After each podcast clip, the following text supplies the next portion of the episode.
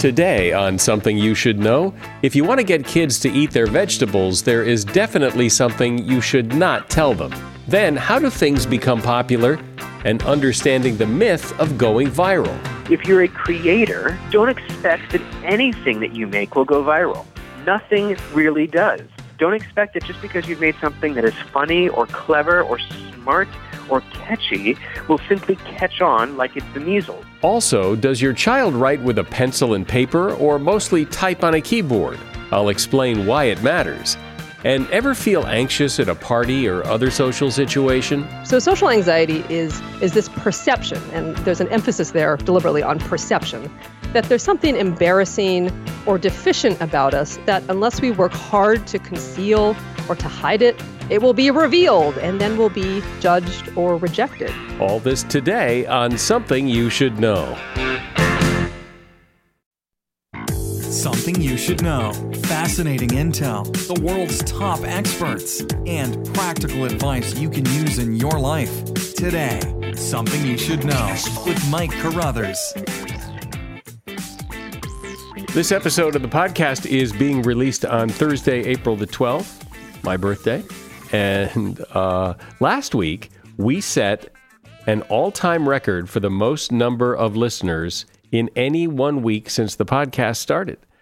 So if you like this episode, feel free to pass it along to a friend, share it with a friend, and maybe this week we can beat last week. First up today, I want to talk about kids and veggies. And if you are a parent of young children or know a parent of young children, this will be very important. When you tell a kid to eat his veggies because they're good for him, you can bet those veggies will stay right there on the plate. Research from the University of Chicago shows that young kids, roughly preschool age kids, will reject food simply because they know it's good for them. They make the connection that healthy food will automatically taste bad. No further discussion is necessary. Other research shows that telling children that food will help them achieve a goal, such as, you know, eat your spinach and you'll grow strong, or it'll help you learn to read, this also will decrease a preschooler's interest in eating those foods. Even though parents have the best of intentions to educate kids about healthy food, it does seem to backfire. Instead, the advice is if you want your kids to eat their carrots, you should just give the kids the carrots and either mention that they're very tasty or just say nothing. And that is something you should know. How do things become popular? It's a fascinating question. Certain names are popular while others fall out of favor, but those names may come back later on and be popular again. Some songs get to be big hits while other seemingly good songs don't. Some gadgets catch on, but others don't. Why? And exactly how do these things go from obscurity to popularity? What's the path? Here to discuss that is Derek Thompson. Derek is a senior editor at The Atlantic Magazine, and he is author of a book called Hitmakers How to Succeed in an Age of Distraction, which was named one of Inc. magazine's 10 brilliant business books of 2017 and one of Amazon's best business and leadership books of 2017. Hey, Derek, welcome. Thank you very much. It's great to be here. From my early days in the radio business, you know, hit songs would become hit songs, but I don't didn't know any radio stations that played new music. They only played hit songs. I always used to wonder, well, how does a song get to be a hit if nobody plays new music and they only play the songs that are already hits? So this has always fascinated me is how things catch on, how things become popular when it doesn't seem like there's any direct route from here to there. Well, you've hit on one of the central paradoxes of popularity, which is that by definition, every new product has to be new. But in fact, you know, human psychology dictates that we mostly like things that are old. 90% of the time we're listening to music, we're listening to a song that we've already heard. Uh, every year this century, a majority of the top 10 films in America have been sequels, adaptations, or reboots. Familiar, familiar, familiar. And so I think we live in a cult of novelty, a myth of novelty, where there's this sense from marketers and from you know product makers that people inherently and desperately want to consume new things. But the most fundamental truth from human psychology is that we prefer those things that are sneakily familiar. And so I call these products that live at the perfect intersection between familiarity and surprise, I call them familiar surprises. But the familiar surprise is it the result of a collision of random events, or is is there some guy sitting in a tower going, you know what, we're gonna we're gonna make this song a hit, and we're gonna make that movie a hit, and let's crank up the machine and make it happen? The easiest way to answer that question is to say that when you're in a market with very few channels of exposure, then it is possible to dictate hits, to dictate top-down hits. For example, if you live in a world where there are only three television stations, let's call this world the 1950s, then it's quite easy to create a consumer product that tens of millions of people consume because they don't really have a choice. You have 90% penetration of television in American households. There's only a handful of television channels. So clearly, just about anything that you put on those channels is going to become a hit. This was true with the music uh, markets of the 20th century as well, that for a long time, you had what was famously known as the payola scandals of the 50s, 60s, 70s, and so on. That essentially you had labels, you know, white guys on the coast dictating what kind of songs would be played by the, the radio DJs. And through sheer familiarity effects, as people heard that song over and over and over again, they would come to like it. They would come to preference it and want, and want to hear it next. And so, yes, you did, uh, in, in, a, in a relatively clear sense, have popularity dictated top down. But we live in a world today not of scarcity of media channels, but of abundance. You can imagine every Twitter handle essentially being a metaphorical radio station, uh, a single person reaching thousands or millions of people at once. Every Facebook page is a kind of radio station. Every newsletter, every blog post, that all technology that has a one to one million potential is essentially a proverbial radio station. And so now it's much more difficult for hit makers, for uh, cultural gatekeepers to dictate popularity top down. And in the music industry, that's had a really, really interesting effect. Uh, you said that as you were growing up, you felt like radio stations uh, were, were extremely repetitive. Well, they've just gotten more repetitive in the last few decades. The 25 songs that have been on the Billboard Hot 100 for the longest period of time have all come out since the 1990s. Now, that's not because music got so much better and so much catchier since the 1990s. Rather, it's that as the music industry itself has, be, has gotten smarter about what people want to listen to, they've come to realize that people don't want to hear new songs at all. They just want to hear the same thing over and over and over again. And so top 40 radio stations have become more repetitive. What about things like fashion, clothes? It would seem that the people who design the clothes and make the clothes to some extent, have always and will continue to dictate what clothes we wear. People will certainly try, of course, yeah. Um, but I think fashion cycles have gotten faster. That the hype cycle, you could say, uh, the amount of time it takes something to go from popular to unpopular and then back to popular again, that sine curve is sort of compressing and that swing is becoming more violent. You can see this uh, in fashion industries like clothing fashions. But maybe the easiest place to study fashion trends actually isn't clothing fashions, but first names. That might sound a little weird at first, but first names clearly follow a fashion cycle, right? If you hear that if you hear that your mother or your sister is going to brunch with her three friends, Edna, Ethel, and Bertha, you have a pretty good sense of the median age of that brunch it's probably going to be pretty old. A lot of really popular baby girl names today, Madison, Emma, Ophelia, were basically unheard of a few decades ago for uh, young girls. And I think that it's really important to, you know, think about, all right, with these fashion cycles, how exactly are these sine curves moving up and down? Why is this happening in the first place?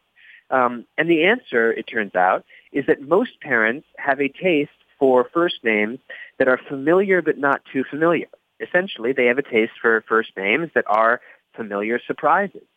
And what will happen is that take a name like Samantha, in the 1980s it wasn't that popular, but it was just popular enough that 220,000 parents decided to name their baby girl Samantha in the year 1992. But then five years later, what happens? All those little Samanthas go off to kindergarten, and parents who think they gave their baby girl a totally original and unique name realize that little Samantha is in a kindergarten class with four other Samanthas. So the younger friends think, oh my God, that's horrifying. I can't possibly name my baby girl Samantha because she's a special snowflake who deserves her own special first name. Won't name their baby girl Samantha, will name it something else like Emily. And thus, without any sort of top-down dictation, the name Samantha rises from obscurity to popularity and then falls back to obscurity. Um, so I think it's important to remember that we can have fashion cycles even in markets where nobody is trying to market us anything, right? Like in first names Nike or Adidas aren't telling us to buy shoes and then also name our baby boys Nike and Adidas. Like that's never been asked before in any commercial ever. Instead, it's a, uh, a taste preference that is originating from the public itself, and it is moving up and down because of this preference for familiarity and this taste for familiar surprises. So let's talk about this whole notion now of, you know, with social media that things go viral and that this idea that now the game is all changed and anybody can have a hit and, and all that. So what's your take on that? I think that a lot of times when something becomes popular out of nowhere, we just default to saying, oh, it went viral, um, without any real understanding of what that implies. Um, in epidemiology, uh, virality implies something really specific. It means that uh, I get sick. Um, I actually am a little bit sick right now. I get sick, and then I get you sick, and then you get two people sick, and they get four other people sick. And so the illness sort of passes person to person over many, many, many different generations of sharing or infection. Um, okay, that is one way that information can spread. Um, a rumor, for example, might mostly spread person to person. Um, but there's another way that information spreads, and that's through broadcast. So let's take the biggest broadcast, the Super Bowl. Um, when someone watches the Super Bowl, they are watching simultaneously with 140 million other people in America. That is not a viral moment. It doesn't make any sense, therefore, to say that a Toyota advertisement in the Super Bowl went viral. No, it didn't. It infected 140 million people all at once. No disease has ever done that. And so um, you, you look at these two ends of the spectrum, virality versus broadcast, and for a long time it was difficult for people studying trends to know, all right, how is this particular trend spreading? Is it trending, is it, you know, bell bottoms, let's say, democracy, you know, an interest in a certain blue color? Was this spreading person to person or was it spreading via broadcast? For a long time it was impossible to know. Um, but sometime in the last, you know, 20 years, um, the internet caught on and data leaves a pixel trail. We can see exactly how a Facebook post spreads or how a YouTube video spreads maybe throughout Twitter.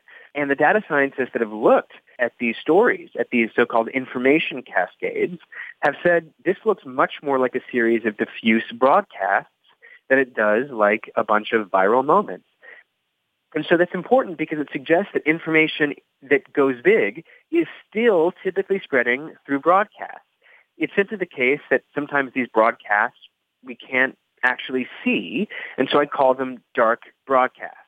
So let me give you a quick example. Let's say that I write an article for The Atlantic, and it's posted on the Atlantic.com homepage, and then Drudge picks it up, and you uh, uh, are reading Drudge, and you see my piece on Drudge, and so you share it on Facebook. Now, your friends will only, who follow you on Facebook, they will only see the fact that it was shared on Facebook. So they might say, wow, this, this piece by Derek Thompson is, is going viral. It's, it's all over Facebook. But how did you see the piece? You saw it on Drudge, a page that millions, if not tens of millions of people visit every single week. That page is a broadcast. And my thesis here is that an enormous amount of information that we say is going viral has a secret broadcaster, a dark broadcaster. I think this is true for so-called viral fake news on Facebook. I think it's true for so-called, you know, viral articles on, on BuzzFeed and, and, and things like that. And so the, the outcome, the, the, the so what of this theory is, A, when you see something that is so-called gone viral, look for the dark broadcaster. Look for the moment where it spread to many people at once. Look for the person who has an interest in spreading it to many people at once. And then B, if you're a creator, not a consumer, but a maker of things, don't expect that anything that you make will go viral. Nothing really does. Don't expect that just because you've made something that is funny or clever or smart or catchy will simply catch on like it's the measles. Because no piece of content is the measles. You have to develop a smart distribution plan for your content if you want it to become popular. My guest is Derek Thompson. He's a senior editor at the Atlantic magazine and author of the book Hitmakers How to Succeed in an Age of Distraction. So, Derek, you're saying that things don't go viral in the sense that we think of things going viral, but don't things like cat videos truly go viral because there is no big dark broadcaster. It's just cute and people share it, and there's no motive, there's no product, there's no profit motive. It, it's it's just a cute little cat video that I watched and I sent it to my friends and they send it to their friends and and it really does go viral. No, it doesn't go viral. Um, let's there's there's lots of articles that or let's say videos on on on YouTube um, that that travel you know quite far and are seen sometimes by millions or billions of people and you you think, well, you know, surely this this must just be tens of millions of people just organically passing this along with no help from a broadcaster. Um, but when you investigate the, the the story of these pieces of content, the information cascade, you almost always find a broadcaster. One likely broadcaster is the fact that that YouTube itself has a page where you can find the most popular videos. And lots of people simply go to that page to find videos that are becoming popular. If that page is being seen by tens of millions of people all over the world, then that page is itself a broadcaster. And so finding ways maybe to manipulate early popularity might get your cat video to that page that tens of millions of people are attending to every day, and therefore you're essentially using the YouTube architecture to broadcast your video there's lots of similar strategies like this that that um, uh, the creators sometimes use to essentially manipulate early popularity to get a piece of video on a most popular page and therefore get it in front of tens of millions of people, only a small percentage of whom are going to pass it along. Um, that is not a viral strategy. That is a strategy to use the architecture of a social media site in order to promote a message to many, many people all at once in the hope that some of them will pass it along. So first, it's about finding a way to have a one-to-one million strategy, assuming that then a few of those million people who see it will pass it along one-to-one in their social networks. Okay, but but so what? I mean, if a cat video gets millions of views and people say it went viral, and you say, well, that's not really the definition of viral, viral is something going onesies and twosies, and you say these things actually have dark broadcasters that are broadcasting to thousands. So, isn't this just a, an argument over the definition of what viral means? I mean, the fact is, the cat video has now been seen by millions of people. So, aren't we just splitting hairs over the definition of a word? I mean, uh, uh, I mean, you say they're dark broadcasters, and technically, a broadcaster has to, by definition of the word broadcast, has to send their message via radio or television on a frequency through the air. That's the definition of broadcast. So technically, you're misusing the word broadcast just as people misuse the word viral. but so what? It's just a cat video. Well, I mean, so it, it, the answer to so what if it's a cat video is is is nothing if you're an ordinary consumer. There's two important reasons, though, why it's, why I think the viral myth is really, really important. Um, uh, I've said them before, but I'll say them again. The first reason is that it's important because if you are the maker of something, let's say it's a song, let's say it's a, a, a let, let's start with a song. Um, you know, if, if you believe in the viral myth, if you say, okay, well, things that are good enough, that are catchy enough, um, they spread on their own, they are viruses, then that excuses you from having any marketing or distribution plan. Because you can essentially say, I've made something that is the measles. I've made something that is contagious. And therefore, once I'm done with the making, then I don't have to focus on a distribution strategy. But some of the most famous songs in music history uh, utterly failed until they had a great distribution scheme. Let's take the second most popular song of all time, uh, Rock Around the Clock from 1954 is Bill Haley and, his, and the Comets. Um, when that song came out in 1954, it was a total dud. It was a B-side to an album called 18 Women and One Man. Um, it was completely forgotten. It sort of played on the radio for a few weeks and then was utterly lost to oblivion. And it was only when it appeared the next year in a movie called Blackboard Jungle um, that uh, the song rocketed to number one, became the first song to ever hit number one as a rock and roll song in the Billboard Top 100, and eventually became the second best-selling song of all time. So the song came out in two different years in two different distribution strategies. In 1954, it failed on the radio, and in 1955, it became the biggest hit of the century when it appeared in a movie. The difference was the distribution strategy. The difference was the context. Um, the song, obviously, didn't change at all. And so I think stories like this, you know, make us, the only lesson you can draw from a story like this is that if you're trying to explain the success of cultural products, you can't just focus on the content uh, itself. You have to focus on the distribution strategy as well. And I think too often the myth that we tell ourselves it excuses us from having to do distribution and marketing. It lets us think that something can be brilliant enough to be automatically popular when we know that some of the most popular songs in history um, weren't automatic at all. They require distribution marketing behind it. Um, so that's number one. But number two, I think that, you know, you raise an interesting point, which is, you know, why should we care about, you know, how a, a cat video spreads? That doesn't matter at all. And you're right. It doesn't matter how a cat video spreads. But look at the last uh, 14, 15 months of conversation around Facebook and Twitter. It's been about Russian propaganda.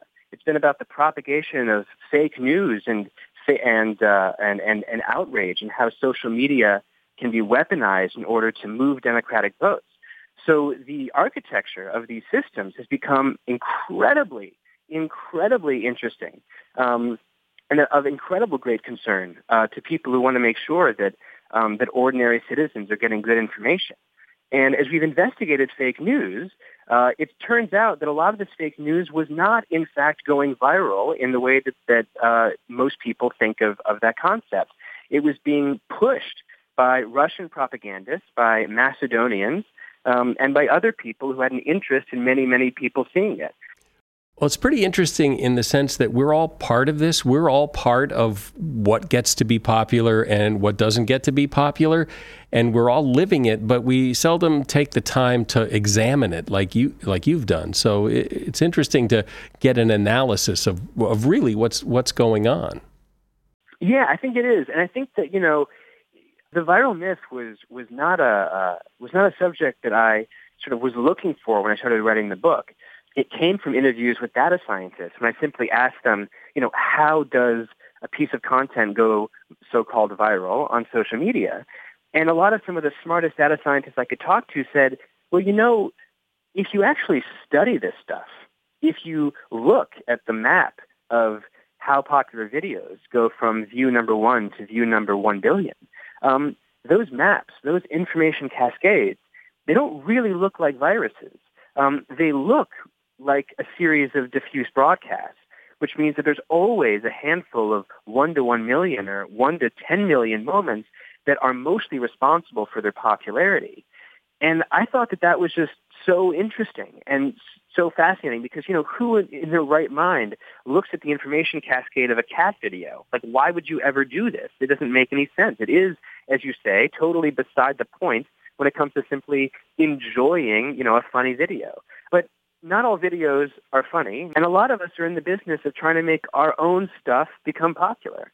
And so I think it's really important uh, to understand the mechanism by which ideas go from one to one million.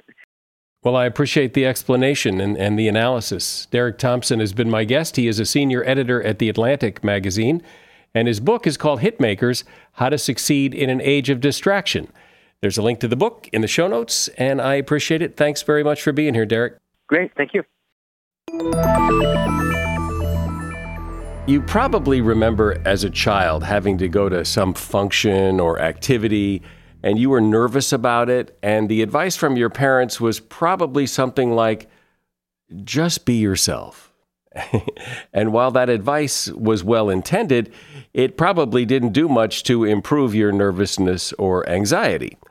It is, it seems, a pretty universal experience to have social anxiety at some point in your life. It's a lot worse for some than others, but everyone has those certain social situations that can be difficult to navigate and get through. Clinical psychologist Dr. Ellen Hendriksen has been helping people deal with social anxiety for a while now, and she's written a new book called How to Be Yourself Quiet Your Inner Critic and Rise Above Social Anxiety. Ellen is also the host of the very popular podcast called Savvy Psychologist. Hi, Ellen. Thanks for being here. Thank you so much for having me. I really appreciate you having me on. So, this whole idea of social anxiety, uh, how big a problem is it, do you think? I would argue that social anxiety is normal. 40% of us identify as shy, which is just the everyday way of saying socially anxious. And if you change the question and ask, have you ever been shy? Like, were you shy as a child? Were you awkward as a teenager? 80% of us say yes. So, pretty much everybody can relate. Everybody has their insecurities. Yeah, well, it does seem to be situational. I mean, I, I, get socially anxious uh, depending on the situation. I don't know that I would say it, it, gets in the way of my life. I suck it up and and and move forward, and usually, you know, it's fine. But but but it does seem that you know, especially if there's a lot on the line, or if you don't know a single soul in the room, that uh, I would think almost anybody would feel a little anxious. Oh, absolutely. And I think it's important to say that as people work on their social anxiety, it's not that they'll never get anxious, but the anxiety won't control them. And just like you said, that you can choose what you do. You can you can choose to move forward into the situation rather than letting your fear choose for you. Because what what really drives social anxiety is avoidance. So so social anxiety is is this perception and, and there's an emphasis there deliberately on perception that there's something embarrassing or deficient about us that unless we work hard to conceal or to hide it, it will be revealed and then we'll be judged or rejected. So, you know, we might think we're boring or have nothing to say or that we're turning red or are awkward or, you know, a million other perceived flaws. And so, what no matter what we perceive our that fatal flaw is, the result is that we avoid. And that might be overt. So we might not ask a question in class because we're worried we'll look stupid. We might eat lunch at our desk rather than in the break room with our colleagues because we feel awkward. We might avoid parties because we're worried we're weird, but we might also avoid covertly. We might go to the party, but only talk to the friend we came with. We might scroll through our phone or, you know, stand on the edge of groups or spend most of our time petting the host dog. And so in sum, the root of the social anxiety is that fear of the reveal, but it is fed and watered by avoidance. I can relate to that. I mean, you you worry that people will judge you, but but yet, you know, how how judgmental are you of other people in those situations? And yet we think everybody else is looking at us and making judgments about us, but we're not doing it about them. Exactly, exactly. And so I think that that sense of turning the tables can be very helpful. That we we all walk around with the sense that we are in the spotlight and it's it's actually called the spotlight effect but we forget that every other human being on the planet is walking around in their own perceived spotlight and that uh, like you said um, we would often not judge others for the things that we worry they would judge us for. Maybe this is just me but sometimes i hang back in a social situation because it can be a big effort and you know i think i'm never going to see these people again nothing's going to come of this. Why put in the effort? And it's not that I, I, it's not that I'm afraid to put in the effort, and it's not that mm-hmm. I fear being judged. It's like I, am too, I'm too tired. I just don't. Wanna, right, right. I just don't want to no, do I this. Can, I can definitely relate to that, and I think a lot of people can relate to that. And I often get that question from introverts, from from people who say, "How can I tell if my decision to hang back is based on anxiety or if I'm just being an introvert. And so, what I would say to that is that introversion is your way, whereas social anxiety gets in your way. So, introversion is about where you get your energy. So, introverts recharge by being alone, one on one, in small groups of people they know well. Whereas extroverts have never met a stranger, they get their energy from people. So, while introversion and extroversion are about energy, Social anxiety is about fear. So it's worry over that reveal. And so if we are genuinely choosing not to engage because we don't want to, that's that's fine. But if fear is choosing for us, then that's a cue to try to push forward and try to grow and stretch a little. I want to talk about what people can do in those situations, but one of the things I do is I make it a game. You know, I kind of in Mm-hmm. in my head I think, all right, I'm going to really rise to this occasion, and, and yeah, it's going to take some effort, but uh, I want to see how far I can, you know, how far I can get. I, if I can look like that extrovert guy, who I'm not really, but I'm going to give it a go. Yeah, so so you've stumbled upon a, a really good tool, which is to give yourself some structure. And so what I mean by that is that you give yourself a role to play or a mission to fulfill. And so this can be done formally. So like for instance, if you're a member of an organization, a well-kept secret is to take on a leadership role, and that gives you a reason to talk to everyone and a duty to fulfill. But like you said, it can also be done informally. So it can be done on the fly, you know, when you go to a holiday party, you could assign yourself the task of talking to three new people or trying to get to know someone as well as you can in a few minutes. Um, at a networking event, you could give yourself the goal of exchanging three sets of business cards. And with a group of friends, like an, an unofficial uh, role could be, you know, you could you could be the "This Is Us" viewing party host for your group. Whatever gives you a purpose and takes away the biggest driver of anxiety, which is uncertainty, is going to be helpful. So, so you've definitely stumbled upon um, something that that science says works. Another thing that can be really helpful is to turn your attention inside out. So, when we're in a socially anxious moment, our attention naturally swings inward, and we start monitoring our performance. So we think, like, why did I just say that? Like, I hope I don't sound like an idiot. Or I hope they don't see my hands shaking. Or should I stand this way or this way to look more casual? And therefore, our bandwidth gets eaten up, and we have very little left over for listening, responding, and attending to the moment. So, to remedy this, we can turn our attention from us, us, us to them, them, them. Essentially, if we try to turn our attention to anything except for us, it'll help lower our anxiety. So, to listen, look, focus outward. And what that does is it grounds us in the present and allows us to respond more naturally. I would assume that the more self confidence you have, or the more self confidence you think you have, the easier these social situations can be. Something that I like to tell uh, my clients is that uh, our idea of how to build confidence is often backwards. I'll have people come into my office and say, you know, I wish I could like hit pause on the world and just you know go away and work on myself and get confident and then hit play again and reemerge and be ready to live my life. And what I say is that like that's that's great and let's do that in the opposite order. Let's have you live your life so that you can gain confidence. So a nice analogy is that of is that of mood and action. We often feel like we have to feel like doing something before we do it. We think we have to feel like going to the gym before we can go exercise. We think we have to feel like we're inspired before we sit down and write. But really, if we just put the action first, go to the gym, often our mood catches up and we're glad we went. We sit down to write and just start pounding out the words, and then inspiration happens. So this, the same thing happens with confidence.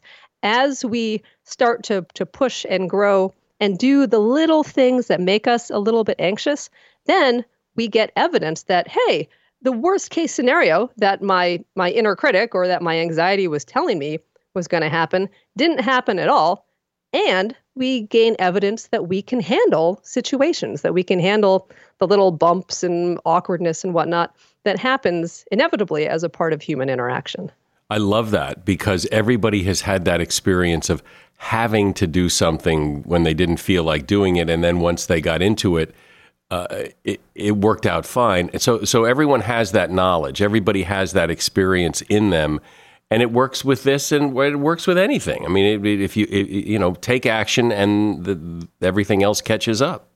Yeah, absolutely. And I think and a final thing is just that we don't have to do this perfectly.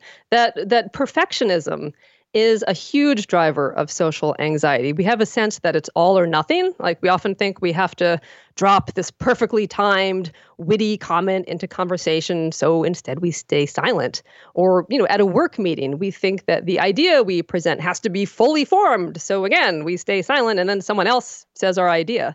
So the answer there, as we're pushing ourselves to grow and stretch, is to lower the bar, to learn it's okay not to speak in perfectly smooth, articulate sentences. It's okay to have an awkward silence or two.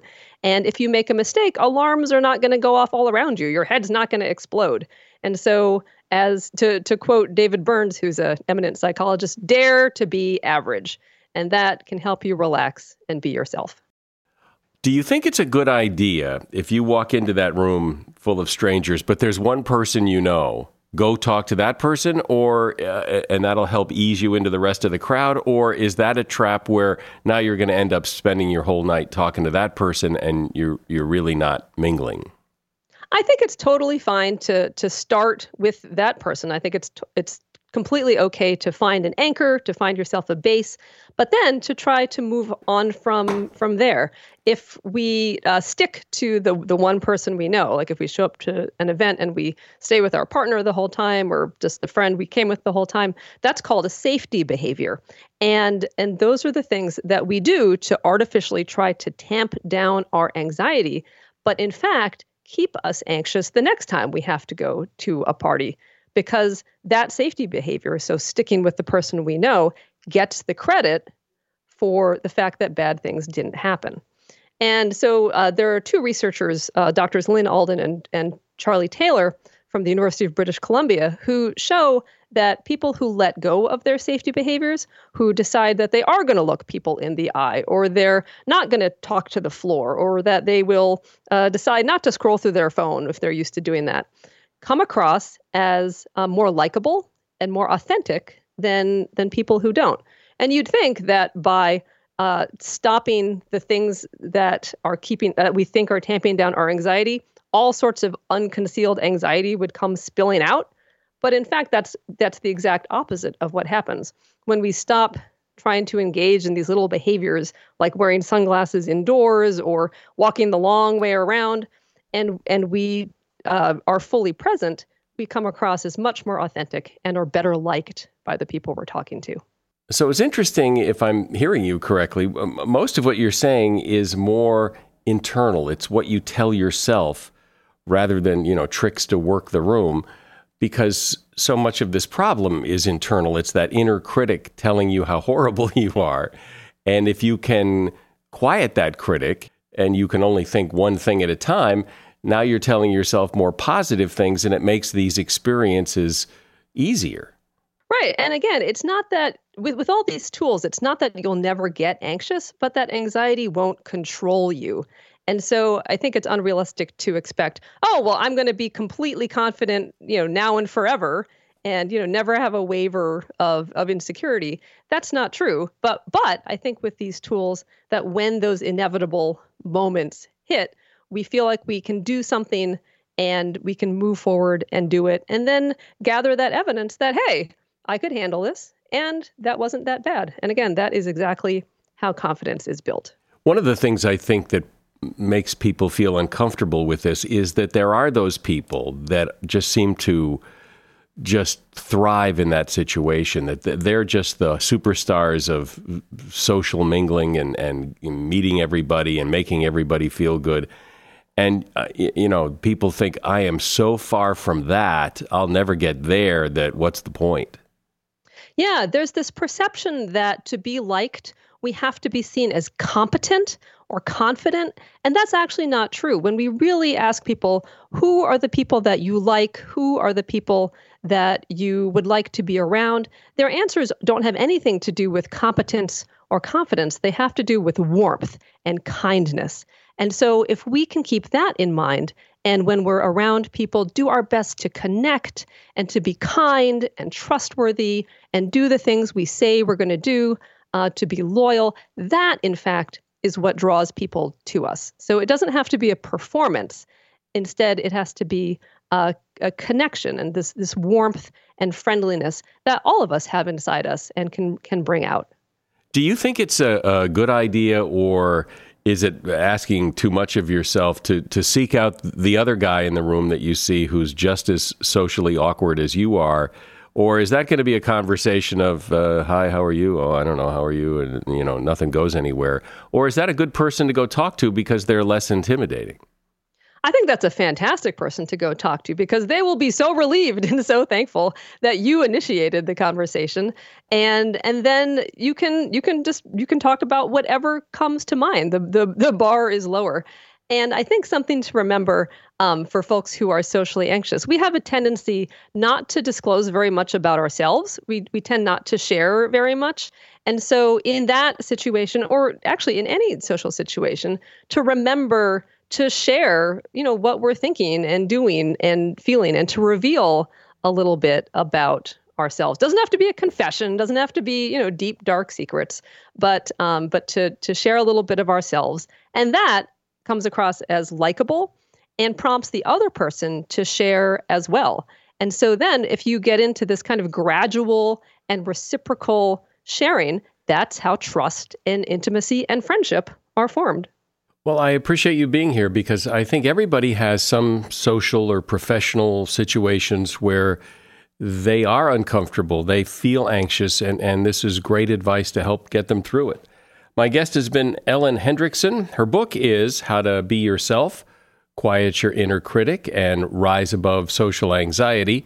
Her website is ellenhendriksen.com, and she is the host of the podcast Savvy Psychologist. And links to her book, her website, and her podcast are all in the show notes. Thanks, Ellen.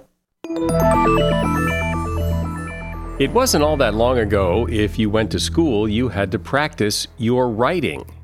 And you were told that penmanship counts. But all that is fading away.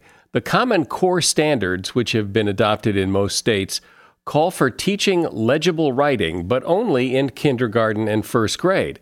After that, the emphasis quickly shifts to proficiency on the keyboard, and that could be a problem. According to the New York Times, children not only learn to read more quickly when they first learn to write by hand, but they're also better able to generate ideas and retain information. In other words, it's not just what we write that matters, but how. A psychologist at the University of Washington demonstrated that printing, cursive writing, and typing on a keyboard are all associated with distinct and separate brain patterns, and each one results in a distinct end product. When the children composed text by hand, they not only consistently produced more words more quickly than they did on a keyboard, but they expressed more ideas. So while competence on the keyboard is important, old fashioned handwriting is also important. And that is something you should know. You know, part of the fuel that keeps this podcast going uh, is ratings and reviews on iTunes or wherever you listen to the podcast. So if you haven't yet, please uh, leave us a rating and review. It only takes a moment and it really helps. I'm Mike Carruthers. Thanks for listening today to Something You Should Know.